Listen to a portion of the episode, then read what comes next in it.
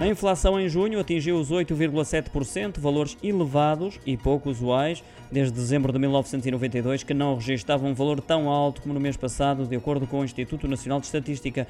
No mês anterior, a inflação homóloga foi de 8%, com a variação em cadeia de junho a chegar aos 0,8%. Também a inflação subjacente, que ignora as categorias dos produtos energéticos e bens alimentares não transformados, foi confirmado no mesmo valor antes estimado, ou seja, 6%. A energia continua como principal motor do fenómeno dos preços na economia portuguesa, à semelhança do resto da zona euro, com a inflação associada a estes produtos a chegar aos 31,7%, o valor mais elevado desde 1984.